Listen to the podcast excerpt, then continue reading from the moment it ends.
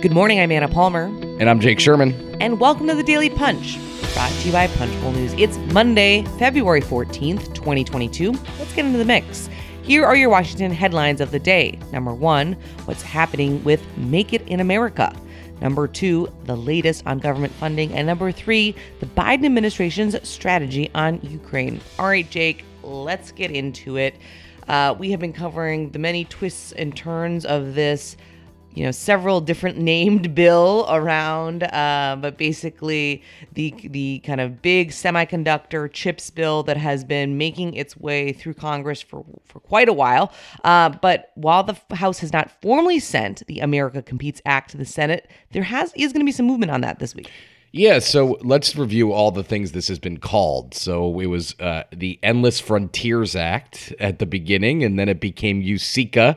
I liked Usika, Anna. I am pro Usika as a name. I thought it rolled really off. Putting your tongue. thumb on the scale for that one, huh? You gonna weigh in? Yeah, I I thought you know. Listen, Usika is. Uh, it rolls off the tongue nicely, USICA. And now I, Chuck Schumer does not like that. So he's going with the Make It in America bill. Literally everything that I think Democratic politics has over, the Democratic Party has overused the uh, Make It in America uh, uh, title. But here we are with another Make It in America bill.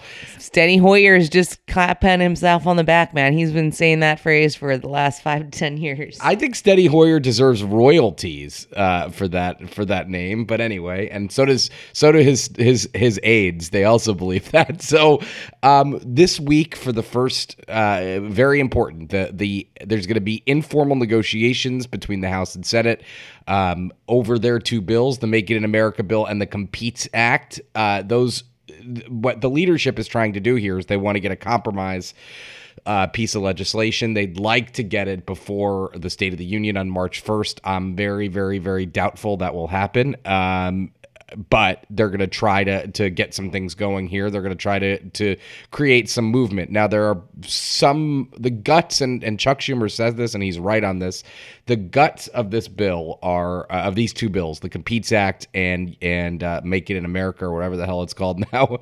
Uh, they are similar. They're not the same. They're going to require some some negotiations to iron out, but still uh, a big a big uh, uh, move for the leadership as they try to get this Uh, compete with China bill through Congress and to the president's desk. Yeah, I mean, certainly to your point, this administration would love nothing more than them to have to have a win on the board before that March first, you know, State of the Union.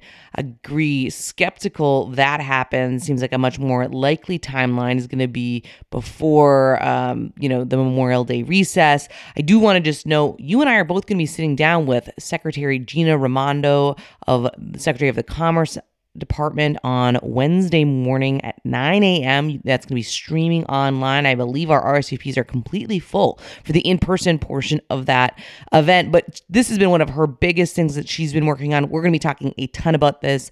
Also, just a huge bill for industry. Uh, basically, every tech company, certainly those that make you know semiconductor chips, but but there's a lot of of stuff in there that all of the tech industry is going to be watching closely. So something we're going to continue to cover really closely. Yeah, uh, everybody has a stake in this thing. I mean, especially people who are manufacturing things. All of basically all the semiconductors are manufactured outside the U.S. and Congress and, and the administration would like to change that. All right, let's move on to the number two story of the morning keeping the government running. Jake, it never ceases to amaze me how difficult a time Congress has just doing the bare minimum. And once again, uh, we are here to, to the, right at the end of the deadline where whether or not the government's going to shut down. I think we both believe that's not going to happen. Uh, there doesn't seem to be the sentiment, or it's not as if there's some big movement on an issue that is going to centralize people on that. But wow, once again, right down till the end right down to the wire once again. Uh, the government funding is up in four days. Um, there, we we've been reporting on this since last week. There's some angst on the right that the bill allows for uh, the use of government or the ability for government to buy crack pipes and other drug paraphernalia. Um, the White House denies this. Uh, HHS Secretary Xavier Becerra denies this. Uh, everybody denies that this is the case, but uh, Marsha Blackburn of Tennessee has been uh, uh, very firm on on removing this language or otherwise altering this language, which would be, I mean, uh, there's a way out of this here, um, but you, the, the, Senate would have to change this or offer some sort of amendment vote on on to get rid of this language. And and once they do that, if they do that, it would have to go back to the House of Representatives, which has already passed the bill and is out of town. Um, and uh, Nancy Pelosi is going to Israel this week, so it's not the. This could be solved, right? I mean, this is not a huge there's not a huge hurdle here, but it's going to require some legislative gymnastics in the kind of the final days of the uh, of the current government funding uh, uh, situation. One other hiccup uh, worth noting is that they're having on this postal service reform bill. Uh, it doesn't look like the Senate is going to be take up that legislation until March. Um, as we said last week, uh, the House clerk mistakenly enrolled the wrong version of the bill which means Schumer filed cloture on the wrong version of the legislation, despite the fact that the House corrected the error during a Friday pro forma session. Senator Rick Scott making some hay out of that, huh? Yeah, I mean, there's no. I don't want to say there's no reason, but there's this bill is going to pass. It passed with an overwhelming bipartisan majority in the House. It's going to pass the Senate. What Rick Scott is doing is just pushing this to, you know, to later. He's not there. There's not a. There's no.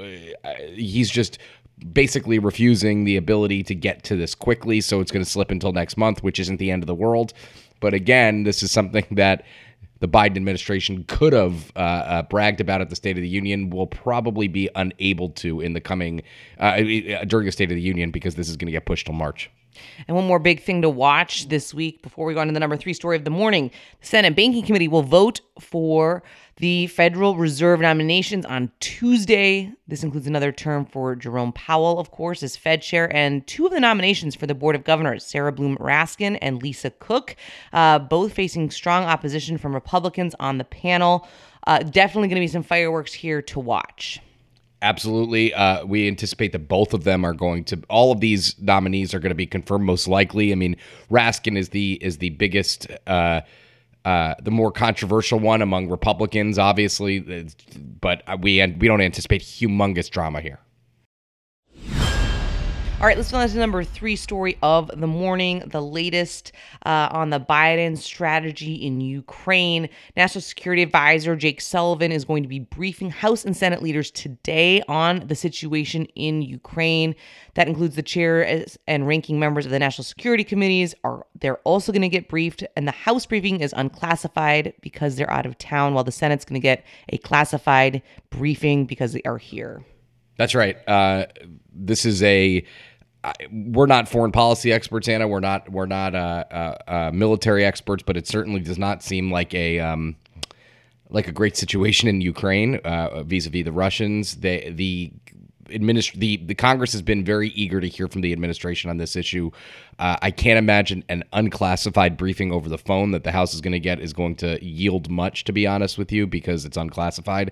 I imagine senators are going to get a little bit more, obviously, in a classified setting in person. That's the leadership in the in the um, uh, national security chairs, which include foreign affairs and armed services, probably intelligence, and the leadership. So uh, we'll stay on top of that today. We've the Congress has not been able to get a, a, a sanctions bill together, which is just uh, not surprising, but something worth noting that they've still been unable to get a, a sanctions bill together in the Senate. So um, more to come on this in in the in the next couple days. And it does seem as though momentum on this sanctions bill has really slowed down, right? I think there was this effort where we thought maybe they would try to get something done over the past couple of weeks, and now the uh, kind of administration as well as even you know kind of the negotiations have slowed down in the wake of the kind of tensions growing in Ukraine.